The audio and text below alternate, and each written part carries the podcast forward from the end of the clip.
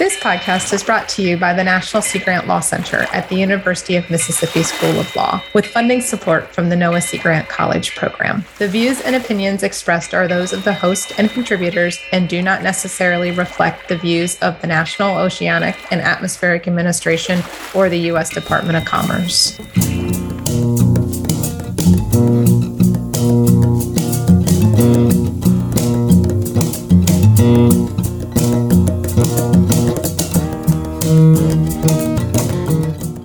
Welcome back to Season 2 of the National Sea Grant Law Center's Law on the Half Shell podcast. I am one of the Law Center's Ocean and Coastal Law Fellows, Zachary Klein, and it is my pleasure and my privilege to be hosting Law on the Half Shell this season. In past episodes, our focus on the pandemic's impact on coastal communities has primarily touched on activities that are either entirely offshore in nature or have a large offshore component, such as cruise lines or fishing fleets. On today's episode, we'll be setting our sights closer to land to get a better understanding of COVID's onshore impacts in coastal communities. Law Center Senior Research Counsels Kathy Janasie and Terra Bowling will take us on a tour of the legal issues that COVID created in beach towns across the country ranging from restrictions on beach access to disruptions to tourism more generally.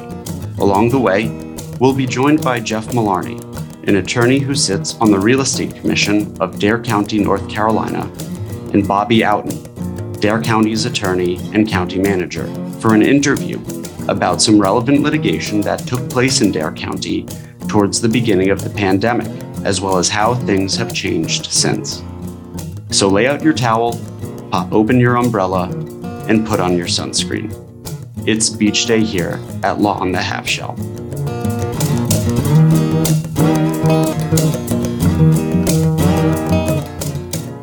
This is Kathy Janasie. I'm here with Terra from our office. Hey, this is Terra Bowling. Um, and so we're going to talk today a little bit about how COVID affected getting to beach locations last year and then what actually happened in the towns once you arrived at the beach. So, Terra, do you want to talk a little bit about setting up the issue about traveling to beach towns? So, we've touched on this a little bit in previous episodes. We've talked about how states have the authority to close their borders during these types of emergency situations.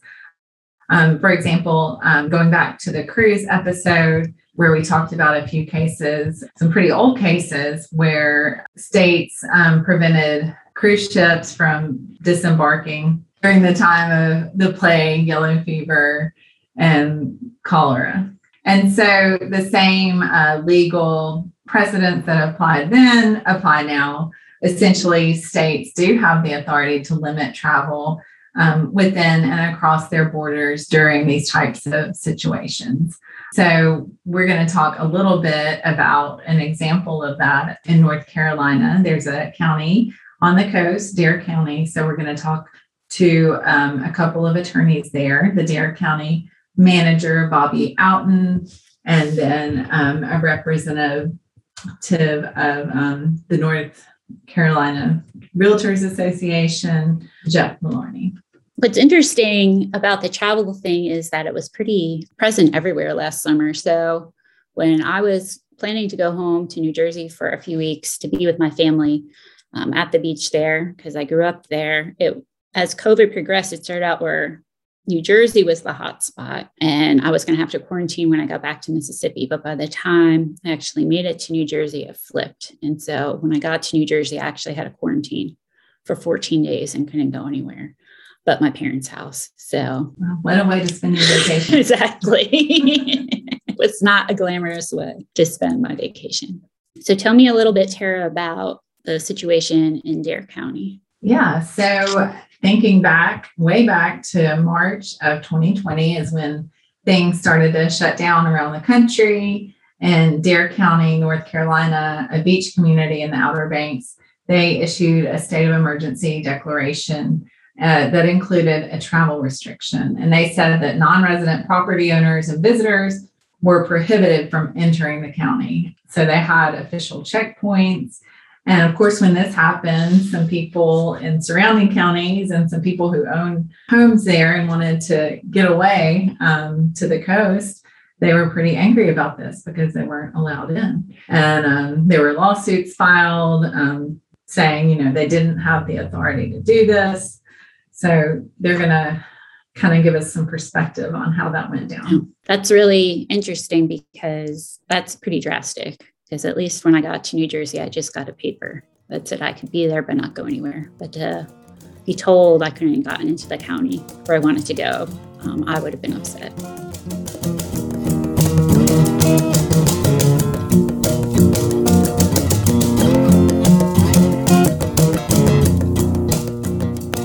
To kind of get into what Dare County did during the pandemic. On March 16th, there was a state of emergency declaration that included a travel restriction. Before we talk about that, will y'all just kind of talk about what a typical spring and summer season looks like in Dare County? I imagine there's a lot of tourism. In a normal non COVID time, a spring tourism season is relatively busy, but it's mostly getting ready for the summer tourism season. For the most part, second homeowners are coming to use their homes a little bit while the weather's nice and also get them ready for the rental season. So we're busy, but not bursting at the seams. When school gets out in June, we're bursting at the seams. We go from a county that has a population of about 35,000 to a county that'll have a population of now and upwards probably 300, 350,000. And then when COVID hit and it started to become clear that it wasn't going to be a typical spring and summer season, Dare County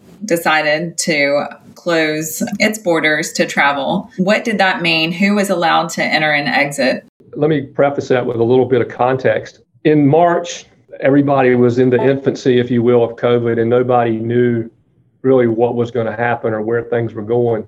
We have a hospital here that has 20 beds or less, doesn't have any acute care, doesn't have any ventilators. Uh, we have an EMS system that has about 10 or 11 trucks that can transport people. And the statistics we were seeing at that time were that we were going to get thousands of COVID cases in Dare County and that we were going to need thousands of ventilators and we are going to need to treat these people. And that was impossible. At that time, the state had not come up with the plan that they had later, where you would have information from surrounding hospitals so you would know where to get them, where there were beds, where there weren't, and all that. And they had a plan for that. But in March, they didn't have any of those plans in place. And so we were stuck with having to deal with that. And, and our job as emergency managers is to protect the public's health, safety, and welfare. And it was going to be impossible to do that um, when COVID came, the visitation picked up dramatically. We were having summertime visitation numbers in March, which had never occurred before. And so, with those people coming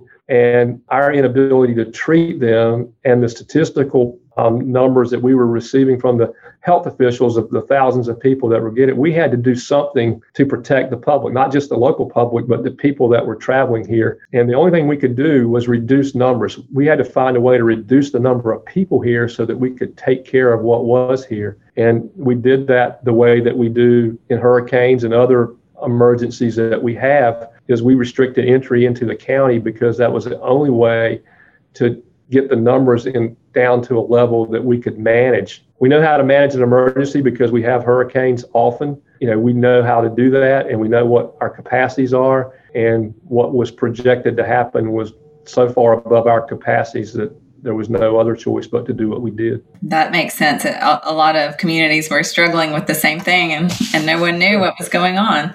Right. Yeah. And, and you, I think you asked about what did that mean. What we did is we restricted entry into the county for anyone except a resident of a county or a, a critical person that worked. So if you were a resident of a different county, but you worked in the hospital or you worked as a policeman or whatever, then you, you had a pass to, to come into the county. But if you were here to visit or you were here as a non-resident property owner and, and there wasn't any reason for you to be here, then, then we restricted entry from those people simply because we had to keep the numbers down. And what was the reaction from the community and the non resident property owners? The reaction from the community, for the most part, was favorable. The community was pushing for that. The community understood it. The community was afraid because, you know, again, if we had gotten the numbers, they were going to be part of those numbers and we couldn't treat them or we couldn't care for them. So for the most part, the community got it and the, and the community supported it.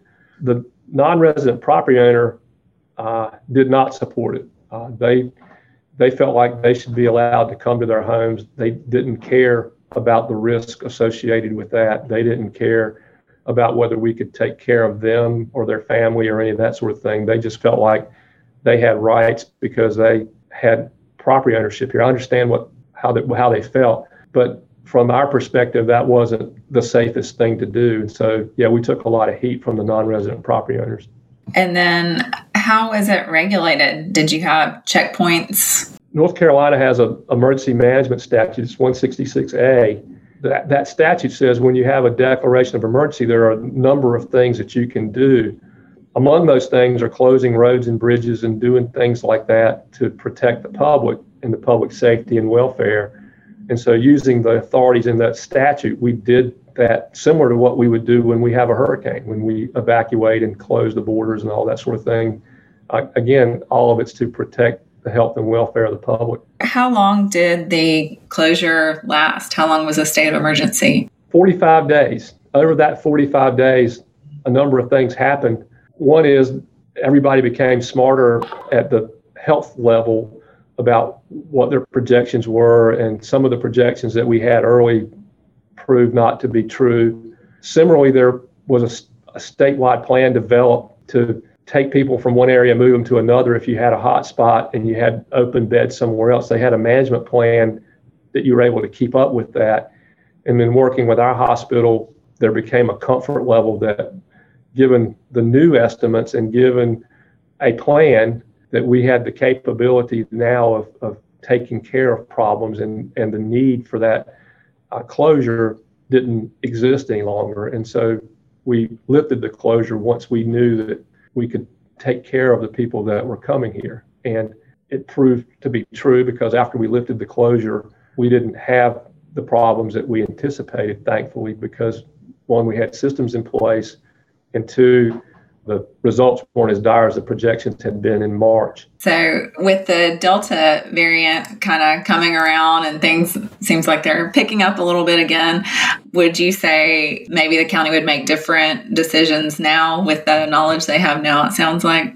Well, I would say on the information that we have right now, we would probably not change what we're doing right now, restriction wise. If the Delta variant created problems on the level that was anticipated last March, then we would have to look at what are we going to do about that. Because again, we've got to protect the public's health and safety however we can do that. We haven't seen anything and wouldn't anticipate having anything close to those kinds of numbers that those thousands and thousands of numbers because that hasn't occurred at any point or even anything close to that in Dare County. So given what we've seen, given what's been going on, even with the Delta variant, we believe we could probably manage and maintain. And, and again, we're a lot smarter now. We've got a lot more systems in place. The hospitals and the doctors and the nurses and those folks are a lot smarter. They know how to treat it better. And so the problems and the unknowns that we had March a year ago don't exist now, even with the variant. And just um, to circle back to the closure in March of 2020, um, I did see there was there was a lawsuit filed by some of the the non-resident property owners. They sued Dare County. So, can you talk a little bit about that?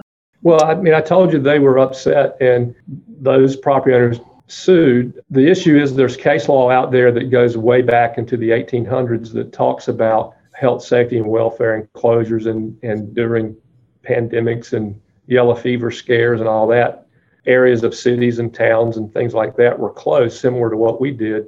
And the Supreme Court upheld those things. And so we felt like we were on solid ground.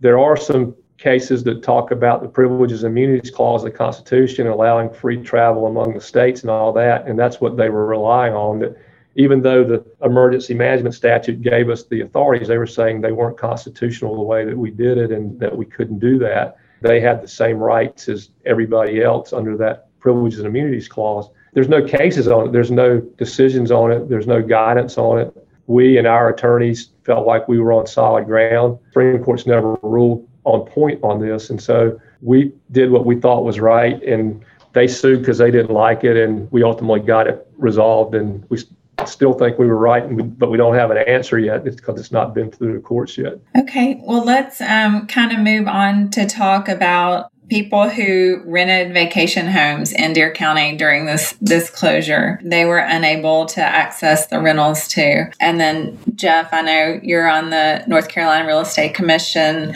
They issued an opinion about it. What was the stance there for for these people who wanted to come and vacation, get away from all the COVID stuff? Sure. So the the commission looks again at what Bobby just described was not unique to Dare County. There were other coastal communities that were facing, you know, similar governmental acts, and of course, there were renters from all across the country who had deposited their funds with vacation rental management companies for the vacations that they had previously booked. So the Real Estate Commission, in conjunction with a number of vacation rental management companies issued guidance, both for the mountains, but mainly for the coast at the time, to ask property management companies to refund renters. And they thought they had some prior precedent for that under uh, Chapter 42A, which is the Vacation Rental Act in North Carolina, to request that licensees return uh, rental funds. And the licensed vacation rental management companies complied with that. Some of our outer out of state owners were upset with that for various reasons, primarily fiscal, to return funds. But in the end, the uh, North Carolina Real Estate Commission comes down on the side of the consumer, and its duty and obligation and charge is to protect the consumer uh, from harm. So they issued that regulatory opinion. And you know, looking back, that that went really well actually.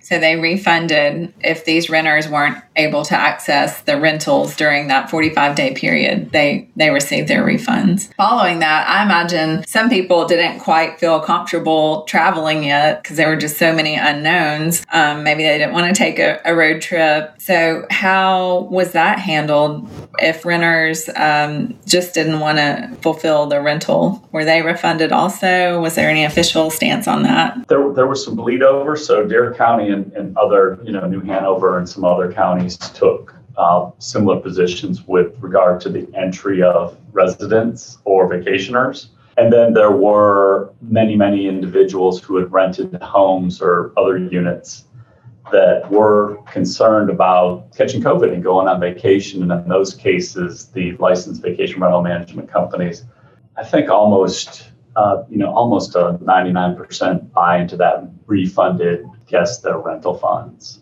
because uh, you know we're, we're a vacation destination and we want folks as a public policy matter to feel comfortable investing their vacation dollars along the coast of North Carolina. So, what would y'all say are some of the lessons learned for the county or homeowners, vacationers during this period?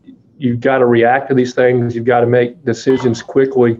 Frankly, we had never planned for a pandemic, it never occurred to anyone that a pandemic would occur, but many of us didn't even know really what that was. We now do. We've learned some lessons. You know, we understand impacts. And so as we manage that type of an emergency, we do know that you can't manage it exactly like you would a hurricane.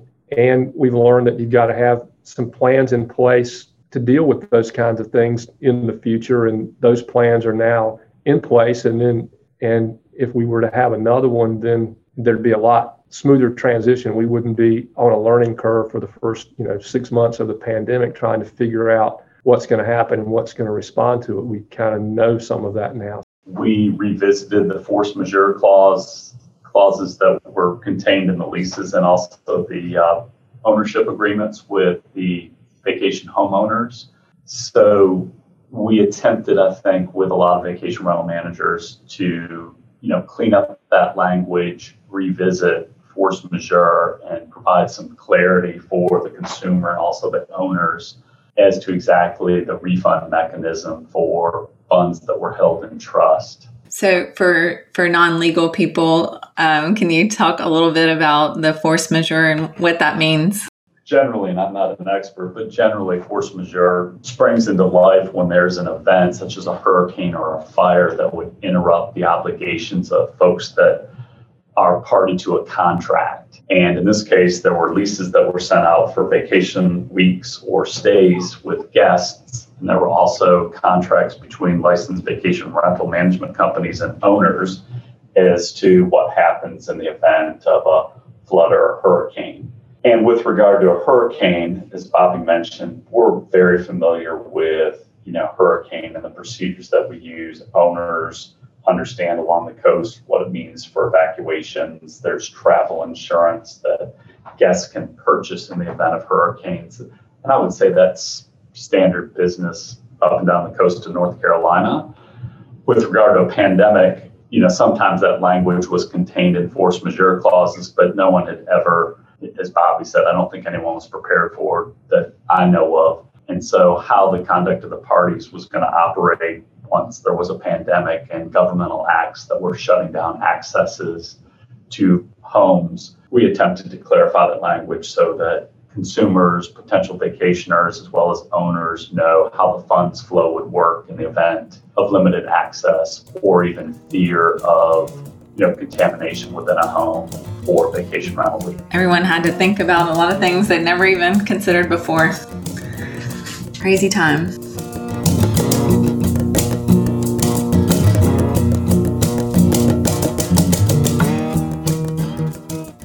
So, we've been talking a little bit about restrictions in Dare County, North Carolina. And if we go down the coast a little, it was kind of the exact opposite situation in Florida as to kind of welcoming people into the state. And so Governor DeSantis there did not put any restrictions on people coming to the beach on a statewide basis.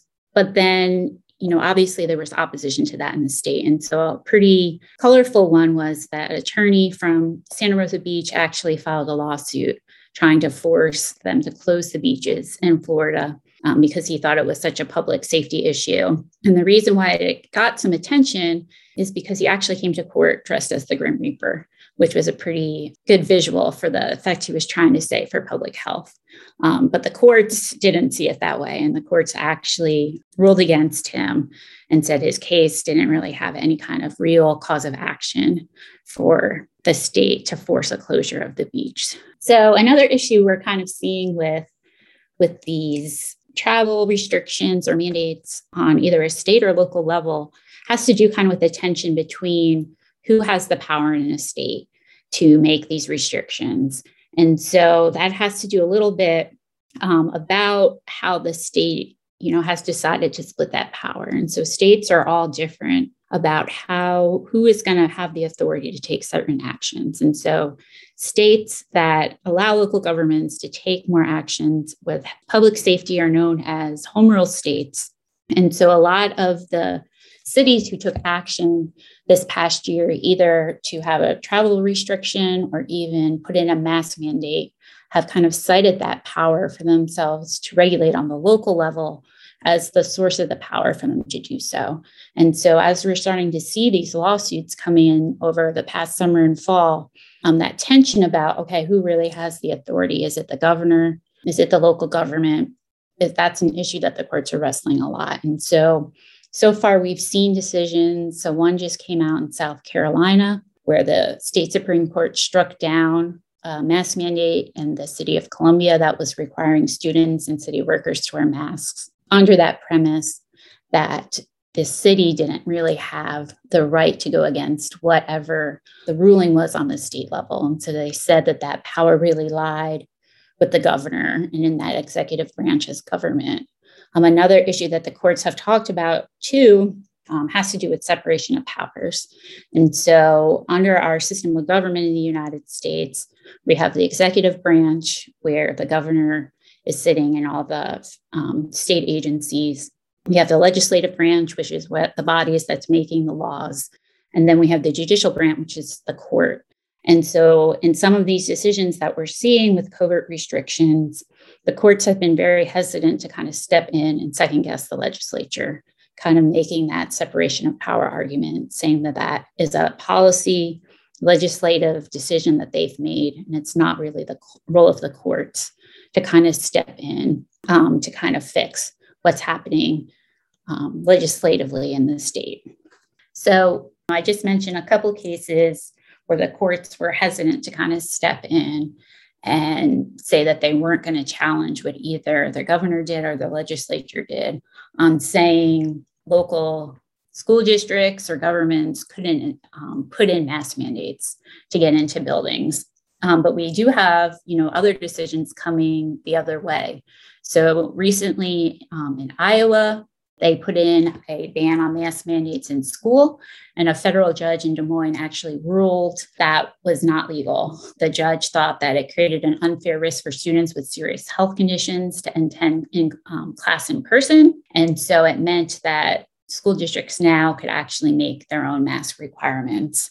And so it kind of is a decision that goes the other way because um, a lot of these cases have been brought by people who do have vulnerable health conditions. Um, and so the courts really are coming out both sides of the situation. So it's hard to say at this point in time whether there's a clear rule of law either way.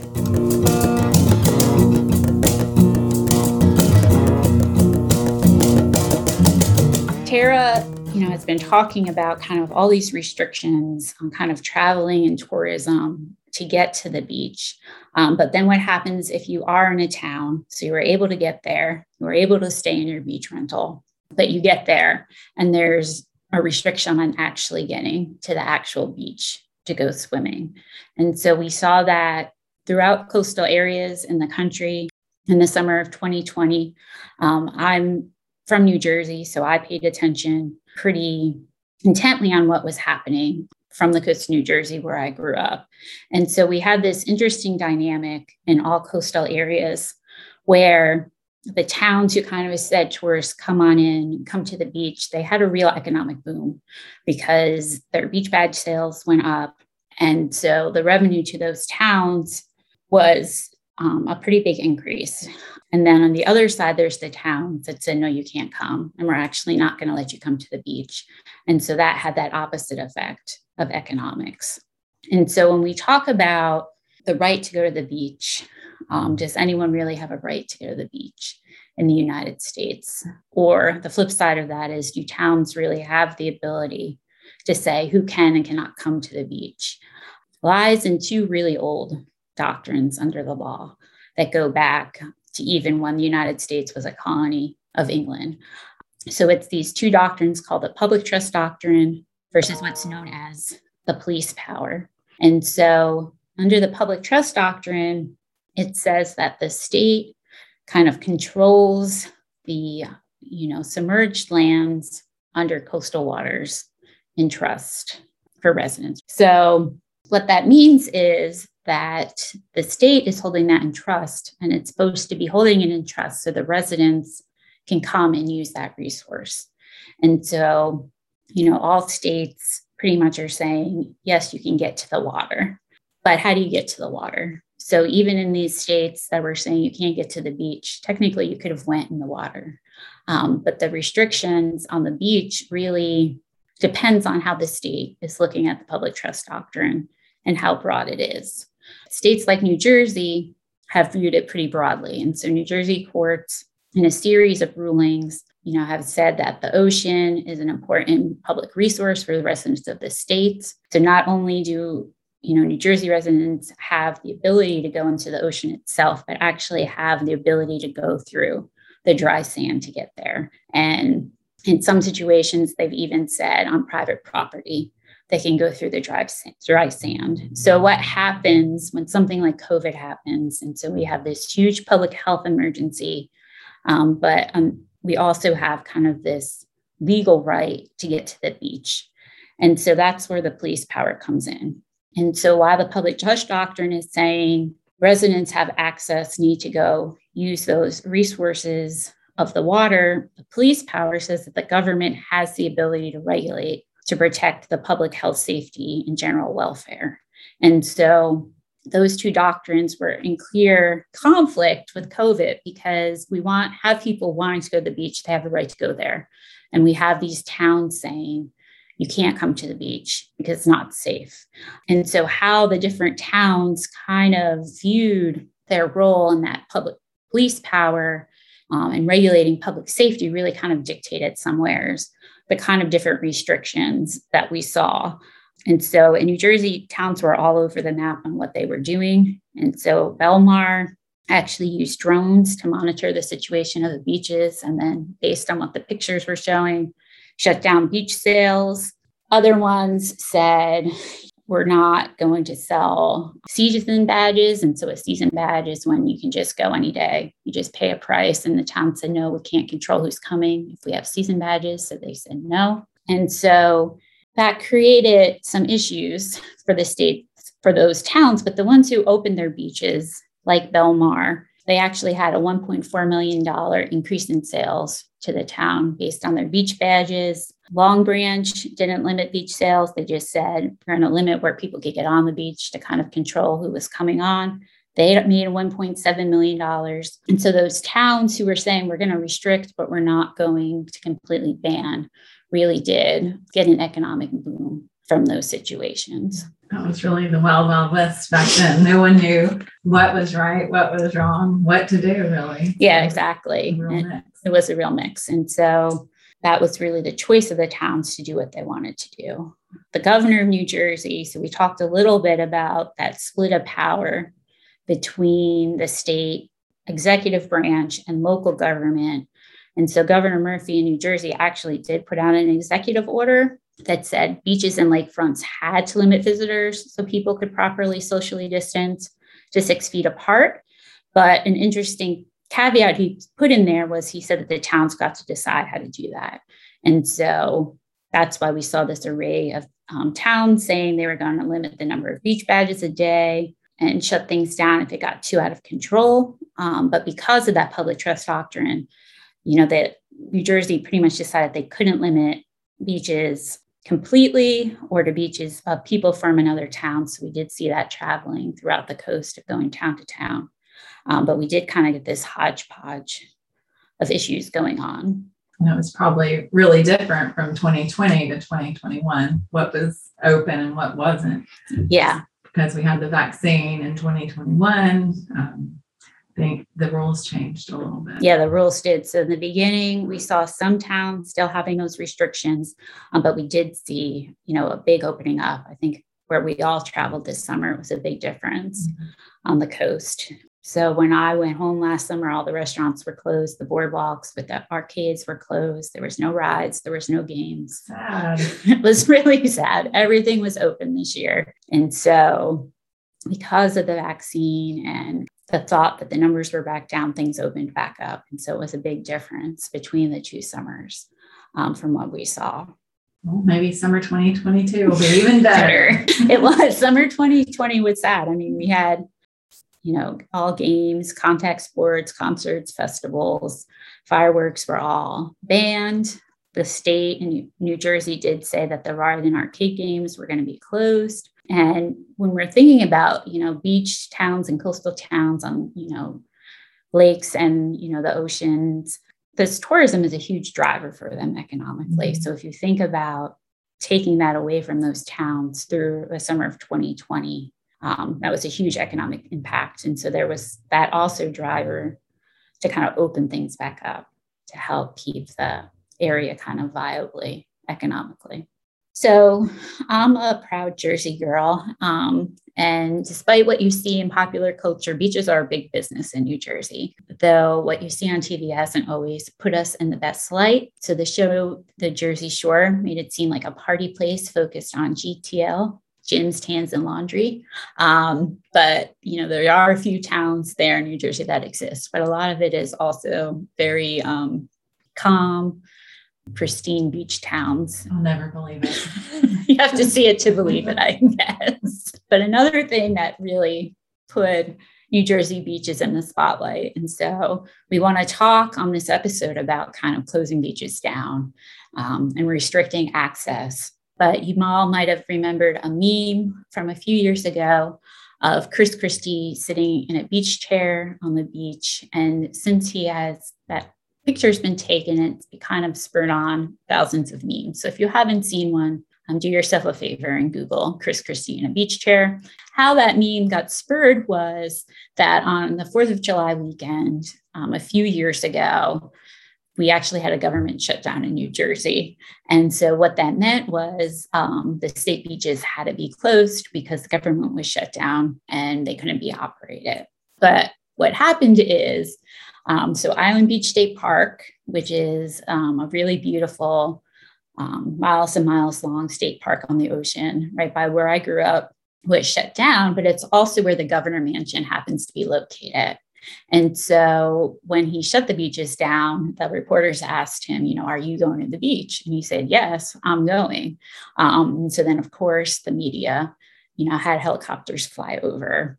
Um, and he was pretty brazen about his comments that he got to go to the beach and the rest of the New Jerseys didn't get to. And so the journalist did fly over his home, um, which was the governor's home, and took a picture of him on the beach. And as I said, it was the picture that birthed a thousand yeah. memes.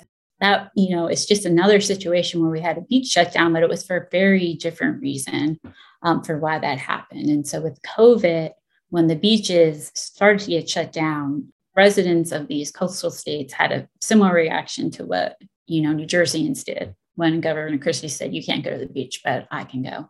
Um, so we talked a little bit about the beach itself, but what about other recreational activities that are available, you know, in areas that have water? So Terra, didn't your family take a boating trip? We did. Um, we rented a pontoon boat at a nearby lake. Um, had a great day out there. It wasn't quite the beach um, like we usually go to uh, every summer that we can, um, but we had a good time yeah. And so with COVID and all these restrictions on being inside, people really did look to go outside.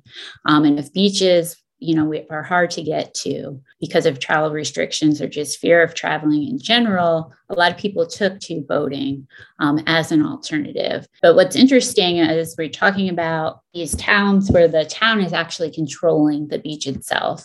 Um, but what about places like fishing piers and boat launches and marinas? that are private property. And so, obviously, the legal framework that's going to surround those businesses as compared to kind of state owned or town owned beaches is a little bit different. So, obviously, those private property owners can't do something that a broad mandate is going to say, no, you can't do. But besides that, they kind of got to make their own choices about who they were going to let in um, and rent their boats or use their boat launches um, in a different way. And so that's what's making them a little bit different than the public beaches themselves. So we've been talking a little bit about towns themselves being able to say who can come and um, travel. And we saw that even on the state level. And so states saying, you know, you have to quarantine, say, for 10 or 14 days once you get into the state, just to make sure you don't have COVID or didn't contract it while traveling. But I seem to remember Hawaii having some pretty drastic restrictions, Terra. Yeah, that's right. Right in the beginning, um, Hawaii had a 14 day quarantine for all arriving travelers. So that's a huge chunk if you're going for your vacation. You know, you get out of quarantine, you have to turn right back around and go home. Um, things have loosened up a little bit. Back in July, they said those who are fully vaccinated in the United States or the territories can enter Hawaii on domestic flights um, without any pre testing or quarantine at least 15 days after you're fully vaccinated. Yeah, with us all working from home, kind of a extended trip to Hawaii sounds pretty glamorous. So yeah, I could stay there for 14 days and then go outside. That's true. but not then, a bad place to quarantine. Um, how I'm going to pay for the hotel room, I'm not exactly sure.